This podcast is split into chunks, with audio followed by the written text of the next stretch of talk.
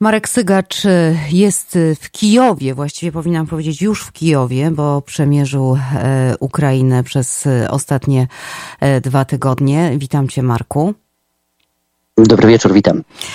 Mamy dziś rocznicę napaści Rosji, tej pełno wymiarowej napaści, tej otwartej napaści w Ukrainie, bo jak wszyscy wiemy i ty to zawsze podkreślasz, że ja to będę za tobą podkreślać, ta wojna e, trwa już od 2014 roku. Niemniej ta rocznica e, właśnie dziś. Co ty znajdujesz e, w Ukrainie po tym roku tej zabójczej, co tu dużo mówić, inwazji? Przede wszystkim ogromne zmęczenie, ogromne zmęczenie zwykłych ludzi tą wojną, e, zmęczenie żołnierzy, którzy na pierwszej linii cały czas próbują powstrzymać tę rosyjską nawałę. E, I kraj, który, dla którego ten ostatni rok był dramatyczny. E, zmienił w nim właściwie wszystko. Od, od sposobu życia, jaki do tej pory funkcjonował w Ukrainie, po taką zwykłą codzienność. Ja teraz jestem w Kijowie i muszę powiedzieć, że przeżyłem taki, trudno powiedzieć, że szok, ale takie zaskoczenie, bo przyjechałem do Kijowa wieczorem i proszę sobie wyobrazić, że świeciły się latarnie uliczne, co dla mnie w ciągu ostatniego, ostatnich paru tygodni było zupełnie, e, co, co było zaskoczeniem, ponieważ w innych miastach, e, takich jak Charków, jak Kramatorsk, w którym byłem Słowiańsk, czy innych miejscowościach panuje po zmroku totalne zaciemnienie. Tam miasto w zasadzie gaśnie z momentem zachodu słońca i nie pali się żadne światło poza nielicznymi światłami w oknach, a i te są przesłaniane, ponieważ obowiązuje zaciemnienie.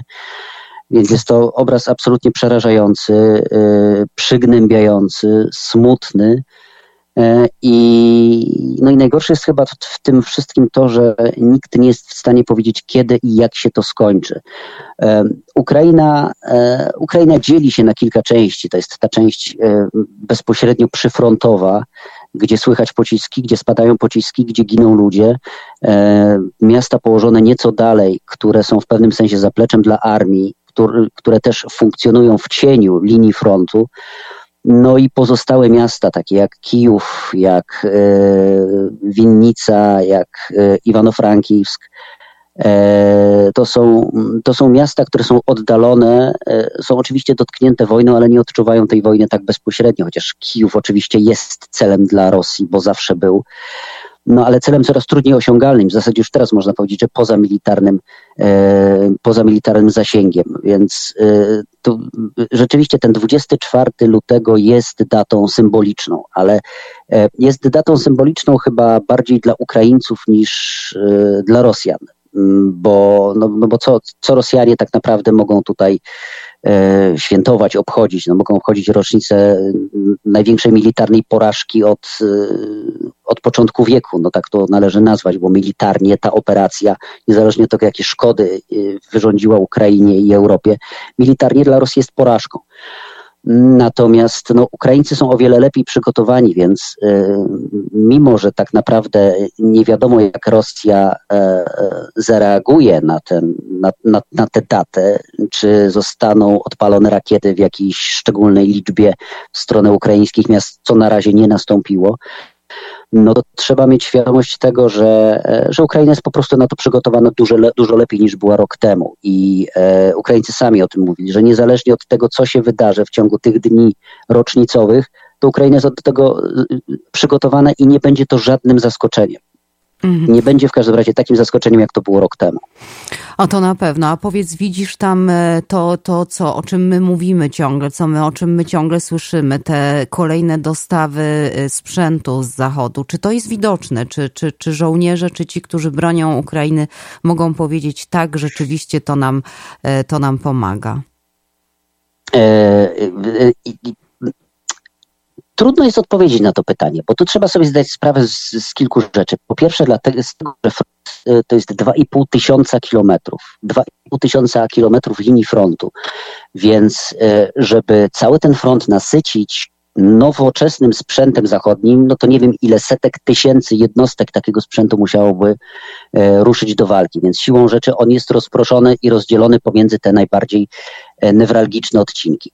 Oczywiście e, ja będąc teraz w okolicach Bachmutu, w okolicach tych, tego odcinka donieckiego frontu, czyli najbardziej w tej chwili najgorętszego, rzeczywiście można zauważyć, że Ukraińcy poruszają się już innymi wozami opancerzonymi piechoty. To już nie są te te pojazdy, które obserwowały się jeszcze kilka lat temu. Coraz więcej jest tych dostarczanych przez, e, przez Niemcy chociażby. E, widziałem e, poruszające się w okolicach linii frontu, na przykład francuskie Cezary, to są chałbice samobieżne.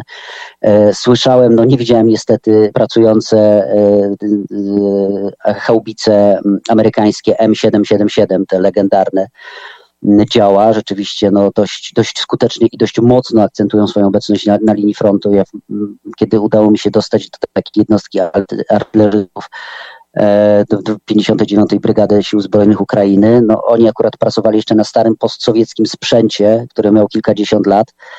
E, I, no i przyznali, że im też, bo ich na przykład brygada nie dostała tego, te, te, tego nowoczesnego sprzętu, czekają na to, ale wiedzą, że, że jest i na przykład było, no oni sami mówili, kiedy rozlegała się salwa gdzieś w okolicy, mówili, że to strzela właśnie ta amerykańska chałbica albo inny sprzęt, więc on jest obecny, on nie defiluje, on nie jest on jest po prostu używany na co dzień w takich miejscach, gdzie postronne osoby nie mają dostępu. Zwyczajnie na linię frontu, żeby się dostać, to naprawdę trzeba, e, trzeba być e, dziennikarzem albo wolontariuszem. Z tym, że wolontariusze raczej mają problem, żeby się dostać do, do jednostek bezpośrednio walczących. No i, i, no i trzeba tam niestety papierkową robotę i, i, starać się o zezwolenie, żeby, żeby dostać się w różne miejsca, więc to nie jest takie, e, takie proste. Ale na przykład widziałem skutki działania amerykańskich javelinów. E, żołnierze sami pokazali mi w okolicy Marinki, to jest ta, taka linia, e, punkt frontowy niedaleko Doniecka, e, świeżo rozbitą kolumnę rosyjskiego sprzętu właśnie przy pomocy javelinów. Co ciekawe, ci żołnierze na przykład byli wyposażeni w polskie karabinki Grot, E, takie dość, dość znany model w Polsce, chociaż raczej niesławnie, bo jakiegoś czasu przetoczyła się taka fala krytyki dotycząca tego rodzaju broni produkowanego w Polsce. Natomiast tam się świetnie sprawdza, więc jest obecny ten, ten, ta broń. Kaski, hełmy, e, takie taktyczne, e, wysokiej jakości amerykańskie też są na wyposażeniu. Więc to, już, to jest już zupełnie inna armia i, i, i to widać, jeżeli się przyjrzeć to albo posłuchać opowieści, to rzeczywiście widać, E, widać tę zachodnią pomoc. No i to już jest zupełnie inny, inny front. No ja przyglądałem się, jak e, działa takie centrum dowodzenia w okolicy linii frontu, które tak naprawdę wygląda jak trochę jak y, centrum kontroli lotów na lotnisku, gdzie są potężne, w zwykłym domu, mm, na który już spadła nie jedna bomba w piwnicy, są rozmieszczone potężne plazmy. Na plazmach są wyświetlane obrazy z poszczególnych dronów, które poruszają się w powietrzu, bo bez dronów w zasadzie trudno sobie już w tej chwili prowadzić, y, wyobrazić prowadzenie współczesnej wojny, jak pokazuje przykład wojny w Ukrainie. I te, ta technika jest obecna. Oczywiście nie wszędzie i nie na taką skalę, jakby Ukraińcy sobie tego życzyli, ale to się zmienia i to się musi zmieniać, bo, e, no bo tak naprawdę ten sowiecki sprzęt, z którego do tej pory korzystała Ukraina, wypalił się, wykruszył się, nie ma już do niego amunicji, nie ma, e, już brakuje amunicji do takich takich bardzo popularnych sowieckich systemów ognia zaporowego e, typu Uragan i Smercz. To były takie wyrzutnie rakiet, e, powszechnie stosowane, ale już w tej chwili Ukraińcy ich nie stosują, bo nie ma do nich pocisków, nikt już tego nie produkuje. Więc to musi zostać zastąpione przez, zastąpione przez nowoczesną broń. Im szybciej, tym lepiej. Ta ofensywa wielka, o której się mówiło, on, o, rosyjska, ona już trwa.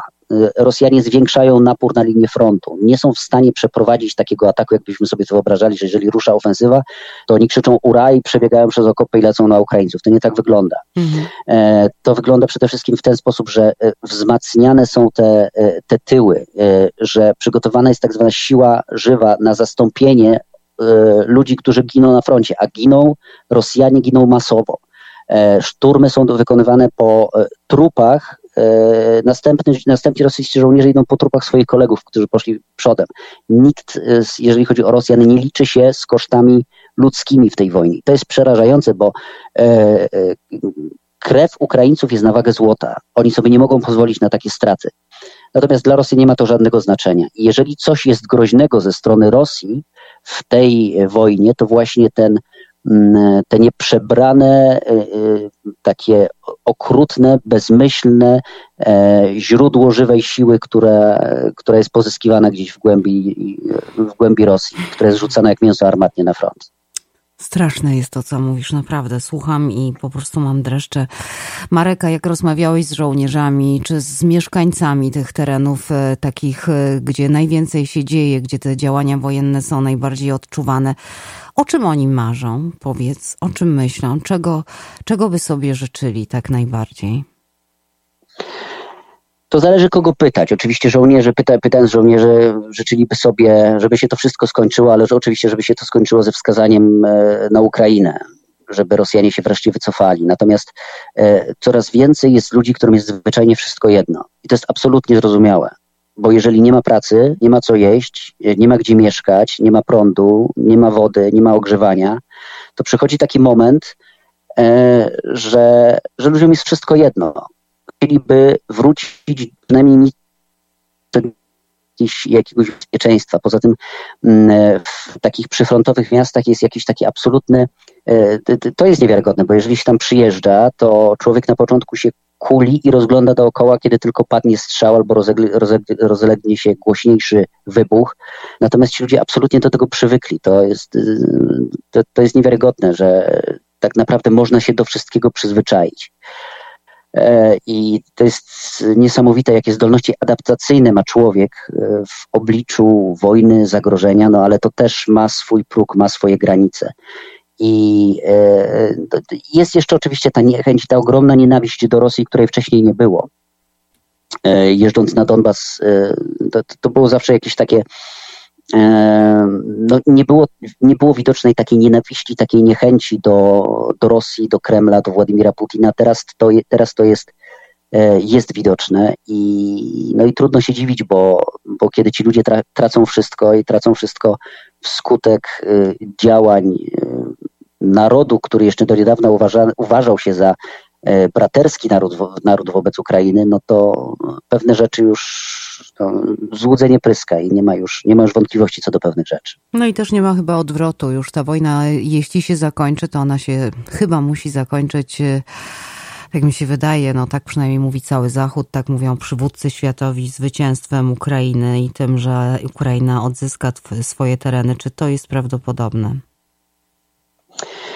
E, to znaczy, ja, ja zawsze, zawsze mówię o tym, ja staram się nie mówić o tej wojnie w kategoriach takich, kto wygra, kto przegra bo to jest strasznie takie, wydaje mi się, upraszczanie takie sprowadzanie wojny do, do, do takiej gry troszeczkę. Y, jest zwycięzca, jest przegrany.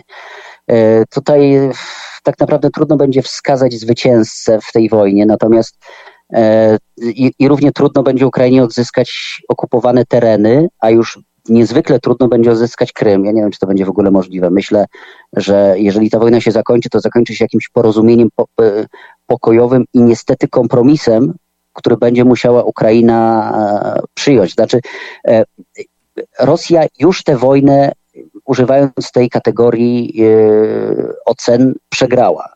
Rosja nie jest w stanie osiągnąć celów, które sobie założyła. Nie jest w stanie zdobyć terytoriów, które E, w tej chwili już, które, które sobie założyła. Mm, e, walki o Bachmut trwają. Ja byłem w, ostatni raz pod Bachmutem w, w okolicach Bachmutu w sierpniu. To już się mówiło, że e, Rosjanie są na rogatkach miasta i miasto niedługo padnie. Minęło sześć miesięcy.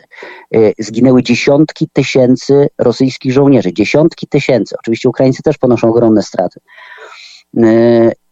ale te, te, ten koszt uderzenia na Bachmut jest niewyobrażalny, więc tutaj te, jeżeli Bachmut zostanie zajęty, a pewnie będzie zajęty przez Rosjan, bo tam już nie ma czego bronić, to będzie pyrrusowe zwycięstwo.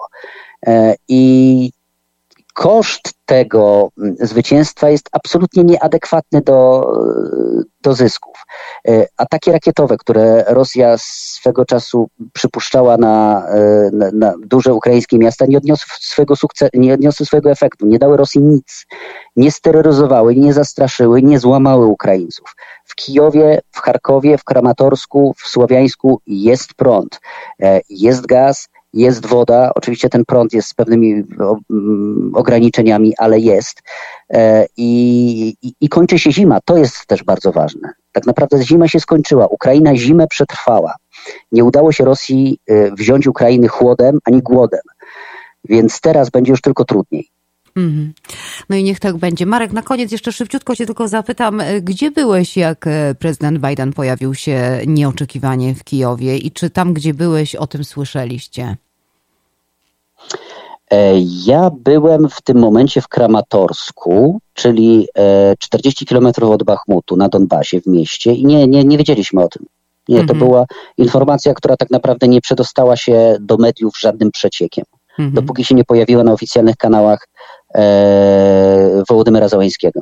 Mhm. No a potem, gdy e, już się o była... tym ludzie dowiedzieli, czy to rzeczywiście niosło taką, taką nadzieję, jak o tym mówiło się w mediach na świecie? To też wszystko zależy od tego, w którym miejscu w Ukrainie. E, bo oczywiście Kijów, e, zachód Ukrainy e, i te, te, te rejony, gdzie jest spokojniej, ta, ta symbolika tej wizyty bardziej wybrzmiała to poparcie dla Ukrainy, ta mobilizacja sojuszników, to miało znaczenie. Na wschodzie trochę inne rzeczy mają znaczenie, mam wrażenie, bardziej prak praktyczne, bardziej mhm. takie realne. I tutaj Myślę, że e, sama ta wizyta e, i same słowa, które padły w Kijowie, miały, miały być, mają dla tych ludzi mniejsze znaczenie niż na przykład e, dostawy czołgów czy dostawy amunicji do artylerii, mhm. która jest bardzo potrzebna. To, to jest po prostu no, realia w pewnym sensie determinują postrzeganie takich rzeczy. Tam, gdzie symbole mhm. są ważne, tam w jednym miejscu te symbole są ważne, w innym ważne są po prostu gesty. Ale to nie jest tak, że to zostało zupełnie zignorowane. Oczywiście, że nie. Tylko, tak jak mówię, w różnych częściach Ukrainy różnie wizytę Joe Bidena, różnie wizyta Joe Bidena była odbierana. Marku, dziękuję Ci bardzo. Już z Kijowa wracasz do domu, czy jeszcze się gdzieś zapuszczasz? Jeszcze parę dni tutaj, jeszcze parę dni tutaj zostaję, e, później, no i później Lwów i, i, i wracam powoli do domu. Bardzo Ci dziękuję, bądź bezpieczny, uważaj na siebie i do usłyszenia. Bardzo dziękuję, do usłyszenia.